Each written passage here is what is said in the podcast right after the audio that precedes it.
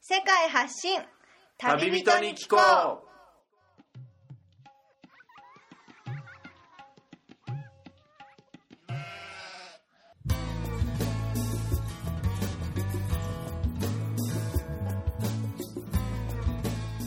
この番組は世界各地で出会った興味深い日本人の旅人にざっくばらんにいろいろなことをインタビューしていく番組です現地での旅の話の本編と脱線話のアフタートークの2本立てでお送りしますさて今回の旅人からは世界のどんなぶっ飛び話が聞けるのでしょうか皆さんこんにちは現地から直送世界発信旅人に聞こうお届けするのはみつるですえ前回に引き続き東アフリカを南下してきて今はえーアフリカ南東部に位置するえーマラウイに滞在しているんですがえ今回もえマラウイでインタビューするゲストにえー今回は2名ですねお会いしたんですがここ数回青年海外協力隊の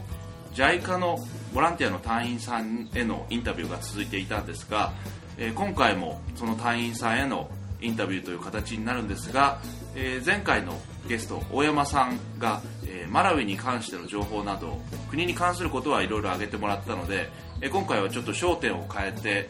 青年海外協力隊での活動の内容についてもしくは活動に入るに至った経緯のお話なども含めてえその辺りについて掘り下げていこうかと思いますがえ今回は男女のゲストに来てもらっておりますじゃあそれではそれぞれ自己紹介から入っていただいてよろしいでしょうか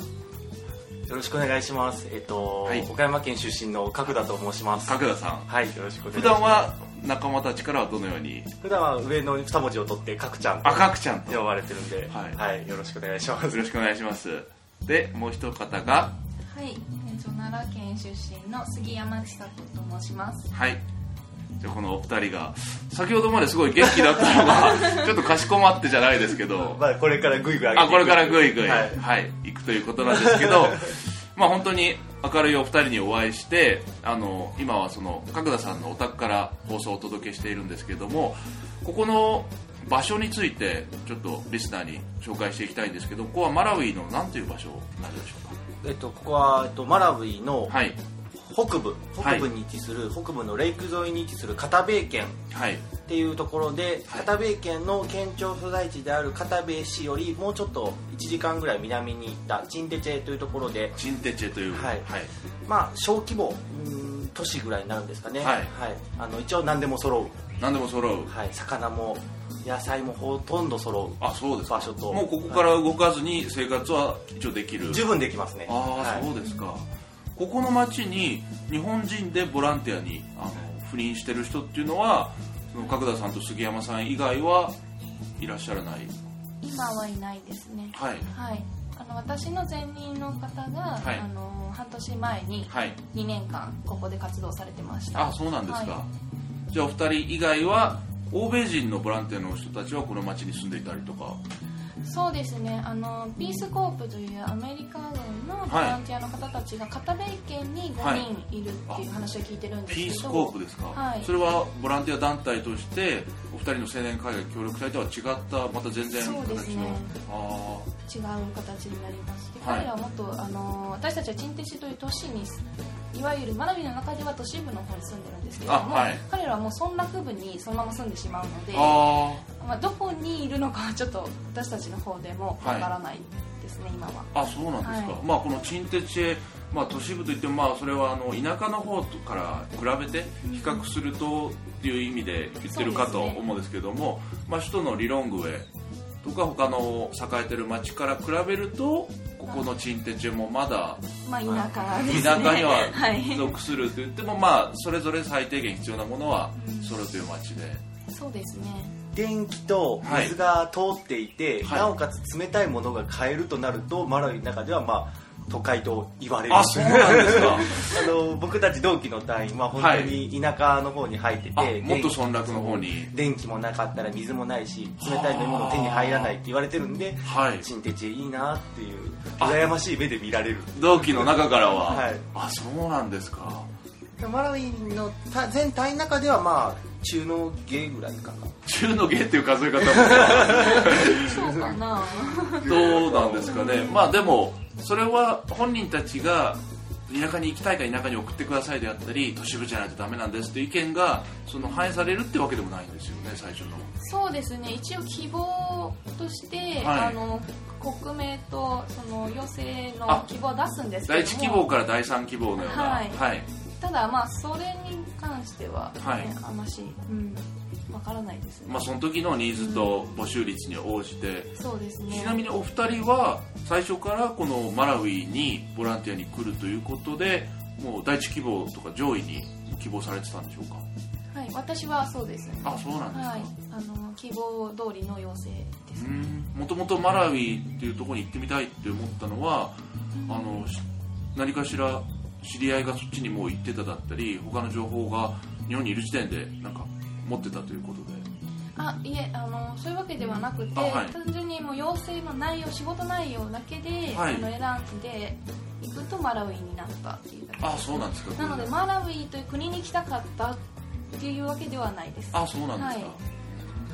か、角田さんの方は僕も多分後から話すようになるかもしれないんですけども、えっと、障害児を、まあ、教育するという立場でどっか仕事を探して僕はいなんかその中でも特別聴覚支援の方に興味があったんで、あ耳のそうですね、はい聴覚障害を持った子どもたちにあのし指導支援していきたいってなると、もうはいマラウイここしかなかったのであそうなんですかここ第一希望でいアフリカの中でもマラウイが際立ってそこのニーズがやもう要請で聴覚障害が上がってるのがええマラウイしかなかったので、あそうなんですかはいもう迷わずもうじゃあそれはマラウイがどういう国かもそこまで知らずというかそうですねその前に、えっとまあ、マラウイっていうのをその学校の先生してたもので、はいその前改定前の教科書でこうマラウイ文字が出てきてああはいでここにマラウイあるんだとかあ世界最貧国なんだとか、はいそはれでい分かってあマラウイなんだって言って、まあ、マラウイちょうど行きたいし知ってるしあーはいのじゃあ行こうかって、まああそうだったんですか、はじゃあまあ中には同期の中でもマラウイを全く希望していなかったのにまあ職種がそこだからしょうがないって同じようなケースだったりもしくはケースバイケースでそこになる人もいればならない人もいるっていう形かと思うんですけども実際にお二人はマラウイに来てどれぐらいもうお立ちになるんでしょうかちょうど半年で すね同期でちょうどは今いお二人は半年経っはいはいたということで、じゃあ活動の内容についてそれぞれお聞きしていこうかと思うんですけど先ほどはい角田さんが、えー聴覚障害のはい子どもたちですかはいに対する支援で来られたということなんですがはいそれは全く耳も聞こえないもう物も喋れない人たちに対してのアプローチっていうのはもう特別な手話とかを使ったりってことになるんですかね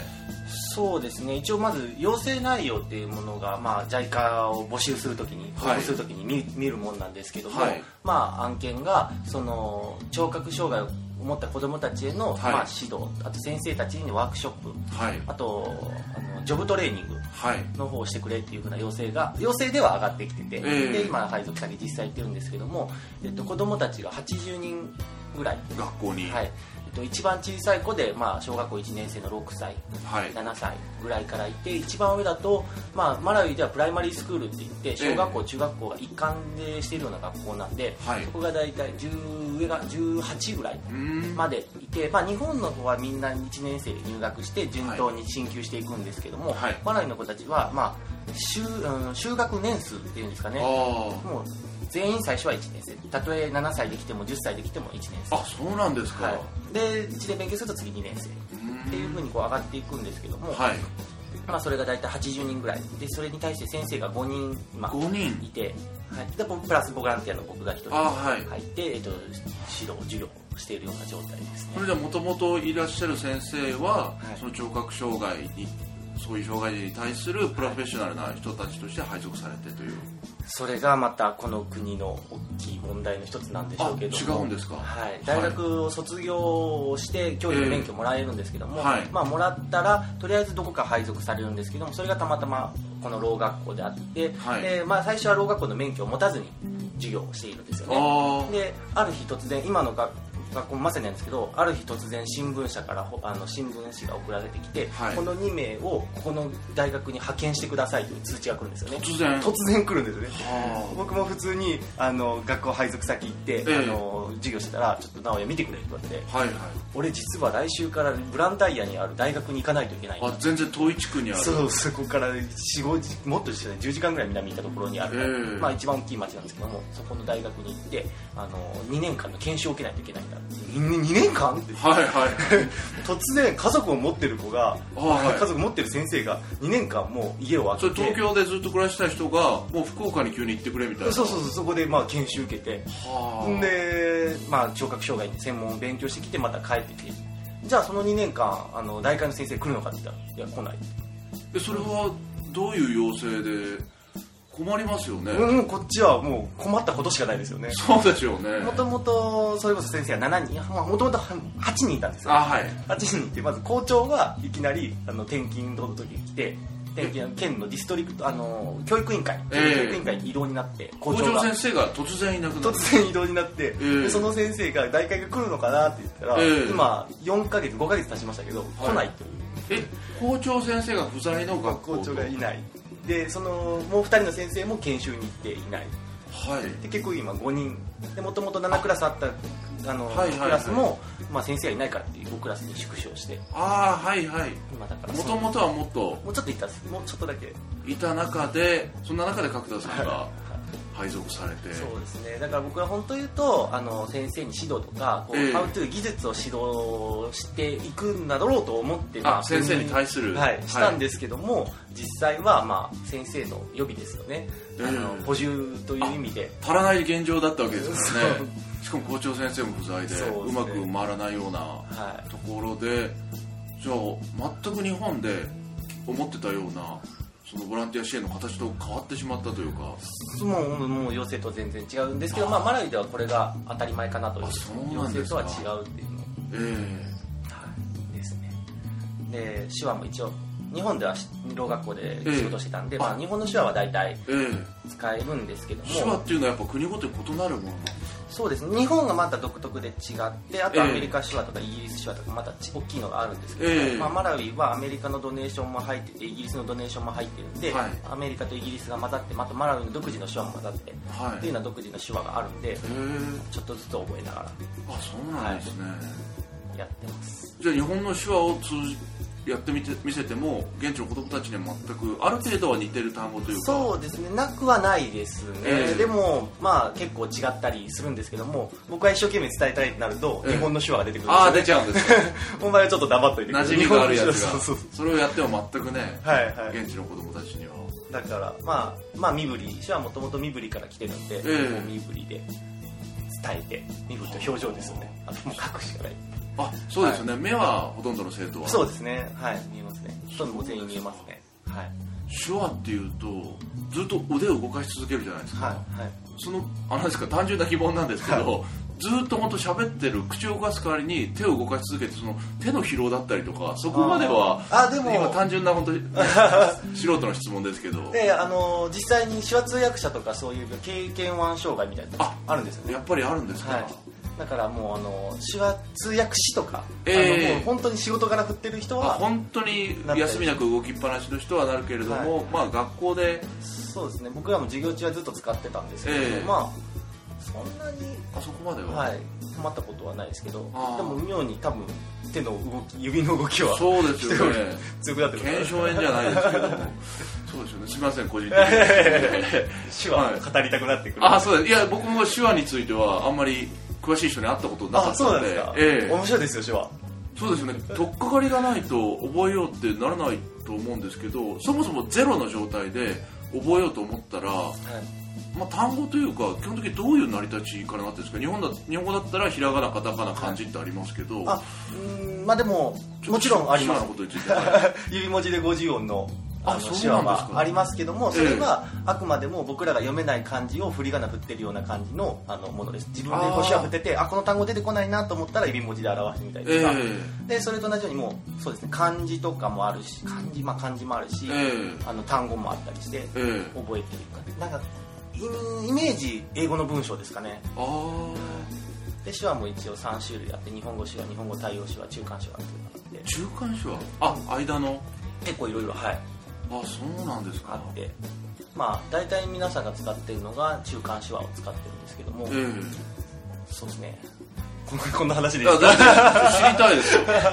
好奇心ありますよね、そうですねこのなんだろうラジオとなるとあ、はい、なかなかね 動きが出てこないですねじゃでも伝わないいややって今やってくれて全然大丈夫ですえーそうですね例えば、はいあのーまあ、1年前までは、はいもう手話を使ってこう勉強いろいろしていて今もう使って話しなが ら腕を動かして僕たちは見えてますよね見えてますああ僕らはでも本当にこう最初にこう手話を見て驚いた手話っていうのが、ええまずトイレなんですね最初にトイレトイレ入ってきて、えまあなんだろう分かりやすくすると OK のサインサインあーからはいはい親指と人差し指ちょっと離した状態でいすよはね、いはいはいこれパーって見てあそれがトイレって意味なトんイでレすかなんでトイレか分かりますえー、これ本当薬指と小指と中指が立ってて、はい親指人差し指があの、まあ、グーみたいな感じのくっつかくっついてないですこれこれがトイレわかりますか杉山さんうーんわかんないですこれえうんトイレでよく見る記号なんですよえトイレでよく見る記号わかりますえ英語であ C, C C とええ C と 3? 3じゃない3じゃない、えこのままですよトイレといえばウォータークローゼットじゃないですか、ええウォータークローゼットでトイレじゃないですか WC なんですねあああはいはいはいはいれあんまりあそ感れなん動でがす薄いか感動が薄いいやいやいや WC でトイレなんあですよそういうことだったんですかそうそうでトイレとこ日本ではトイレ手話ってそういう成り立ちで結なっ構てるいろんなまあいろんなところがあるんですけども、はいはいはいはいまあ、こういう成り立ち方もあるって WC でトイレえでもこっち日本ではこれでトイレ、ええこれでって言ってもこれでトイレ、はいはいでアフリカマラウイではこれでトイレなんですよねえこれは今なんてリスナーに伝えればいいですかねなんてすごいでもこれは、まあえ要は小文字の T を表してるんですよはいはいはいねアルファベットもあるんで、はい小文字の T で、まあ、トイレットの頭文字でトイレあトイレットトイレああそうなんですか、っていう例えば動物っていろんな動物がいるじゃないですか、はいはいそういう一つ一つやっぱあるあんですか面白いですあの、はい日本は犬はあの普通にこあの幼稚園児がこうするような感じで犬、ええ犬頭の上に両手を乗せて、犬、はいで、えっと、うさぎ日本のうさぎは手を後ろにしてちょっと長くしてうさぎ、ああはいはいはい、で猫だったら3本指で猫をしたり、はいはいあと何がありますライオンとか、はい象とかゾウゾウゾウはどうだったっけ日本の手話が出てこないいやいやまあ ゾウだったかなああ象鼻を伸ばすは際い、の、はい、ゾウでゴリラとか、ええいろいろあるんですけどいや基本的にはこうやって口語で話してるものを表せないものがないというか基本的なないですね最近の言葉でもローソンとかも手話ちゃんとあるしえーえそれどういうことですかロローーソソンン結構面白いですよ、はいローソンはあのこれ多分最初ローの方聴覚障害の方がええ冗談作ってたものが本気で辞書で乗り始めて、あそうなんですかでローソンはあのこれがろう者のろうなんですね聞こえない見えないであのはいはい聞こえない喋れないサインとしてでジェスチャーで損っていうのが損するの損ですよね、あはいおはい金投げ捨てる感じで損するなんですよねでローソンでもうダジャレなんですけどダジャレですよねそれダジャレなんですけどこれが乗ってたりとかへええー、ローソン乗ってると思ってたりええうんとファミリーマートセブンイレブン聞いたことないな、うんでもコンビニは2と4回すだけでコンビあ24時間以降2と4のはいその指でうんこれをぐるぐる回したコンビニエンスストアという、はいへえススーーパパーーマーケットはスーパーマーケットはあの買い物かごあ買い買い物物かごに入れるこれ本当面白いですね、はい面白いですもう本当に面白いですあなんだろう面白いしはそうなんですか、男女と男の人と女の人が一緒に歩くからあこれは親指と薬指を立てて立てて一緒に歩くからデートあこれがデートのサイン面白いなあこれ「ILOVEYOU」のサインだったりとかこれはリスナーに何て言えばいいですかねこれはパーからはい人差し指と中指を曲げた状態ですからねこれが I love you I love you え日本語だと、英語だとまた違うあ英語も「I love you」で多分これですなんか AKB とかがあの、ええ会いたかった時に「ララララララララあーラはラララいはいはいはいって手振り回してるのも「あの I love you」で回したりとかそれはじゃあ手話しか分かんない人にも伝わるようにまあなんか多分そういうとこが取ってんでしょうねあーあの振り付けを振付師の人がつけてるじゃないですけどそうそうそうあれ手話面白いですねいや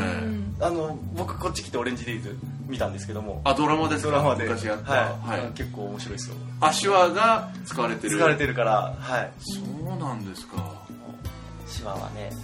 あ手話はじゃあ本当にもうまあ日本語の手話を他の国では通じないとしてもそれを覚えちゃえばやっぱ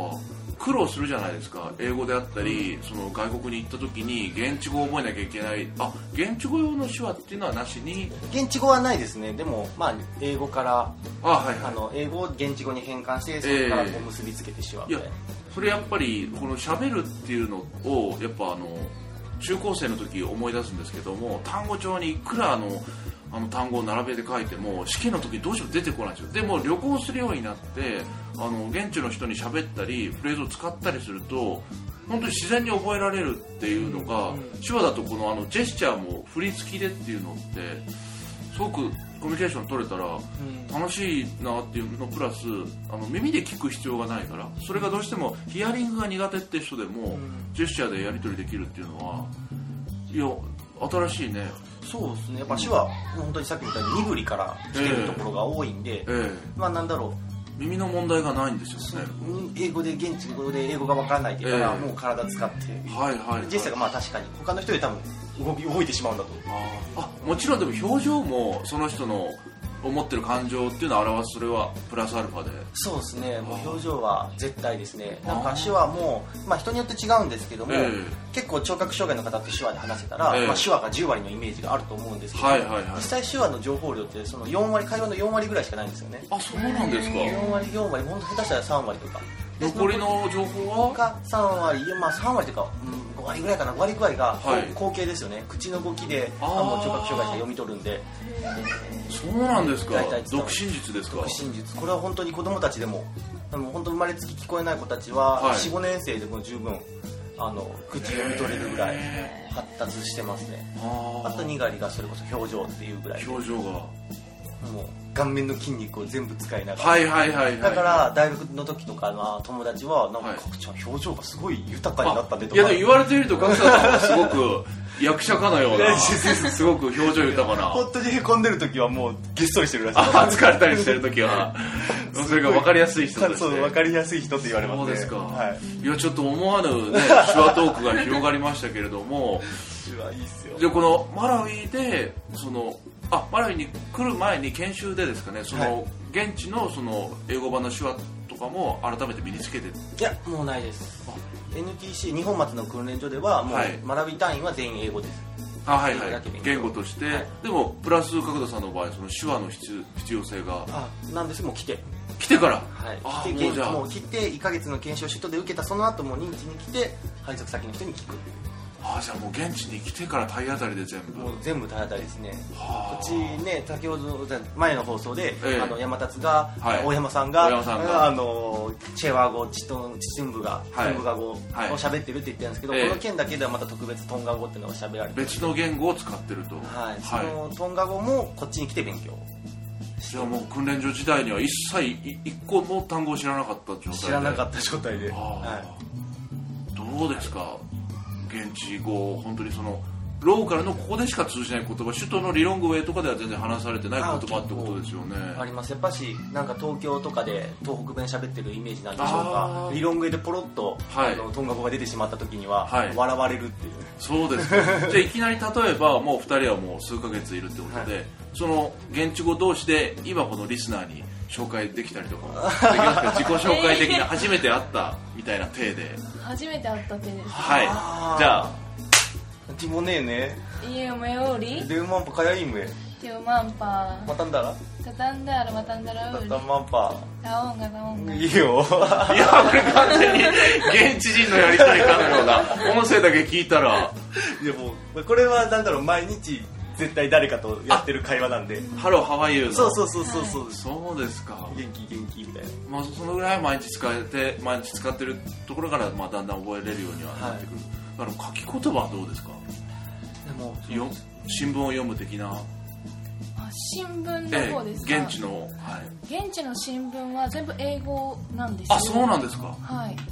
でいくつかあるんですけうんあるあるど、ねええあの私が知ってるのは英語の新はい聞なので、あの現地の人でも読める人はもちろん少ないですねあ、そうですか。うん新聞を読んでるっていうのはある程度ステータスですねう、。うんん、現地語の新聞ってあれハウソっていうはい。ああるある現地語チェワ語のでもチェワ語ですあ、そうですのか。公用語の現地語でもメインとしては英語の新聞の方。そうですねそっちがメインですねでやっぱし英語っていうのはスクールに行ってセカンダパターリンに行だって初めてっていうだ今まんま外に現地 の、ねだ、近所の人た任ちすが学校に行って学校に行って、まあ、あのこっちの学校プライマリーっていうのが小学校で、はいセカンダリーっていうのは中学校に当たるんですけど、は中学高校ぐらいに当たるんですけど、その中学高校ぐらいまで行って卒業しないとやっぱし英語の新聞を読むってなるには結構難しくて、うんうん、なのでドロップアウト率が高いマラウイでは、ええその新聞を読めることすらもやっぱステータスになってしまうであーチワ語が喋れるっていうのも、えそのここではトンガがトンガ語が基本的な言語で、チワ語は学校に行って習うものなんですよ、あはいはいはいなので学校でチワ語と英語と習うんで、はいはいそのチワ語が喋れるっていうのもある程度そのステータスにはなりあますそうですか一応それプライマリーの学校は全員義務教育で無料とかではないんですか無料ではないですねプライマリーは無料あプライマリーまでではも無料あのうんそうですね一部あの公立あはラいイバは リーはい私無料立公立分かれてそうセでカンダリすーかからはお金がじゃあ必ず全員が学校に行けるっていうわけではないないですねプライマリーでもええその家庭的な事情で行けなくなる子っていうのは結構女子の就学率が低かったりとかあそれはどういう理由でそのあのまあ、女の子はやっぱし村の方だとはい特に長女は働くのが当たり前なんですね、あーなのでプライマリーの8年生まであるんですけど、はい1からはいその78年になると一気にこうドロップアウト率が高くなうーるんそれはやっぱし女の子の場合は、はいその生理的なものも始まってくるので、えそれが原因で学校に行けなくなったりとえかえそれは何ですかやっぱうんどういう生理が始まるとやっぱりそのそう日本だとええ普通に学校に行きますけど、ええその生理用品を買うのもお金が必要ですよね、あはいはいで生理用品も結構高するんですよ、ええ高かったりもするのででかなおかつ、まあ、それが始まるっていうことは、まあ、一人の女性あのは証でもあるので、それこそその家で手伝いをしなきゃいけなかったりとか、はうん、家庭家事いはいあの畑仕事だったりとか、そういうのをするっていうのが当たり前の習慣として残ってはいますね、その親の中にはもちろん理解のあるはいあの親御さんだと、ええまあそういうの関係なく女の子だから学校に行きなさいっていう人もいますけど、まあ、あ中には、うん、女の子だからっていうところの人もいますーまあ田舎に行けば行くほどそういう傾向はマラビではまあ強くなってくるとこは現代でもまああるとそうですねそうですかじゃあ杉山さんのですね活動内容の方にも聞いていきたいんですけども聞いていきましょうはい、 は現地ではどのような活動されてるんでしょうはいあの私はですね、かはいえー、と村の巡回をして、ええその村落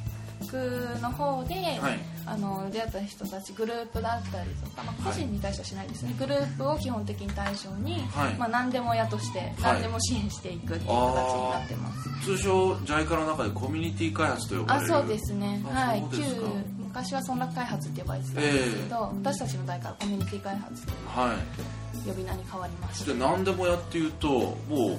本当にあるとやられることを頼まれたりとかまあ、私もそういうことを想定ええしていたんですけど、ええあんまし頼まれるってことはないですねあそうですかそう頼まれるとしたらお金をくれてお金だったり物だったり何くれるのっていうのが基本的なスタンスで、まあ、まず言って言われるのは、はそのあなたは何をくれるんですかえで私は何もあげれませんとはいそのただあのあなたたちが必要としてくれるならあのいろいろ知識だったりトレーニングとかそそうですよねう,、いうことはできますけ技ど術支援ですよねはいは物だったりお金とかっていうのはあげれませんよっていうことを何回説明していもは必ず言ってきますそのあわよくば的いな感じで、えところでみたいなえいや前回の大山さんの放送でも、んマラビ人の気質っていうのが自分たち自ら僕たちマラビ人は怠け者なとこがあるから みたいにおっしゃってたのが印象的だったんですけど、うんそうじゃなしにもう何くれるのっていう姿勢で来られると、うんちょっとボランティアもしづらいというかそうですねで気も持ちとしてそのはい、ある程度仕方ない部分っていうのあそうなんはです私はあるんじゃないかなえーと感じているんですね。ええっていうのはそのまあ JICA だけではなくて、はいい、ろんな団体がここに来ていて個人の欧米の方とこ来てるんですよ、で個人がドミネーションしている時とかもあって、はいまあ、それこそ本当ミシンをあげたりとか、ええ布だけあげたりとか、はいはいなんかそうですねアンテナさえ張ってればええもらえるんですよね、特にチンテチあーこの辺りは一応観光地でもあるので、ええバスで20分ぐらい行くと、ええ本当欧米の人がよく来るリゾート地ビでーチもがあるんですビーチがあるって、なのでそのあのロッジの運営者はいっていうのも欧米の方が多いですしあー宿のははいであと他の地域に比べると、ええ観光業が成り立ちやすいあはい地域ではあるんですけど、ええまあ、その分ドネーションも入りやすい地域ああ寄付が、うん、いっぱい集そうまるとそうなんですその公的な寄付ではなくて、ええ個人レベルの寄付も集まりやすいので、はいその一人活発な人がいればはいその人が積極的に動けば、ええどんどんもらえるんですよ支援っていうのはで、まあ、もしそれがええ自分の立場だったらどうだろうなって考えて、え私がマラウイにもともと生まれていて、ええもうこういう環境が生まれた時から整っていて、え言ったらもらえるんだよって教えてもらっていたら、えあの私も言うんじゃないかなって私は思うんですねそうですよねその環境にいたら自分も例外ではないでしょうね、だってそんな汗垂らして働かなくても、いえろんなものもらえるんだったえら、ええその方が楽だし、うんそうするのが生き上手ってものだと思うんですよあ生ねき、上手、うん、世渡り上手っていうか、はでも日本だとこれが美徳とされてないっていうそうかですね道徳的に良くないことって学校でも親からも、えその世間的にも言われるじゃないえですか、ええ勤労感謝の日なんてありますからねだから働くのであって、うん 周りの目があるから働くっていう部分もある程度あるとまあ思日うん本です社よ会の中で、ねで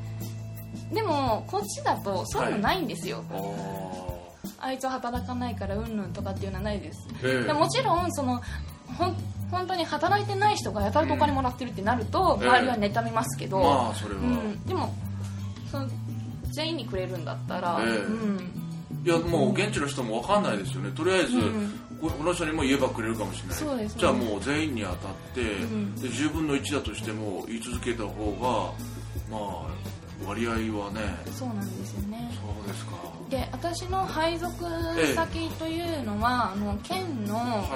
い市役所みたいなところになるんですけど、はいその部署がコミュニティ開発局番組の途中ですが収録時間が長くなりましたのでこの回を分割しました次回もこの続きでお楽しみください